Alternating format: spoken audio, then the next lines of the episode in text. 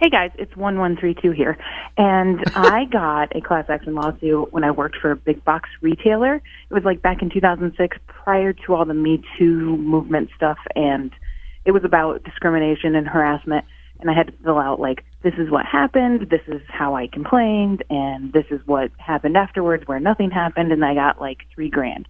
So filling out just your name and information because I got one of these little blue cards, two blue and white cards just filling out your information and if they're going to give you you know even if 100 bucks shows up that'd be worth it to me If Okay, a hundred bucks I Yeah. might do it, but I'm afraid this is going to be the buck ninety five. I feel the work you did is warranting three grand, Right. Yeah.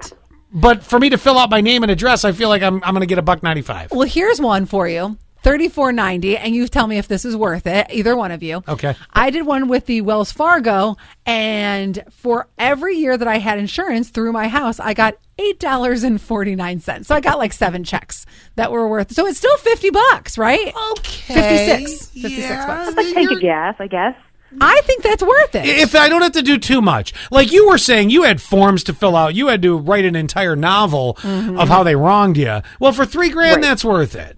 Well, Yeah, and totally. I I think it is. From 1341, I sent one in two years ago for Roundup Weed Killer. Got a check in the mail for $387. Oh my gosh! I was so shocked. okay, Cashed now you it. make me want to do it multiple times because I got multiple in the mail. Yeah, can you imagine if you got 387 four times, five times? Is Megan stealing your insurance? Yes.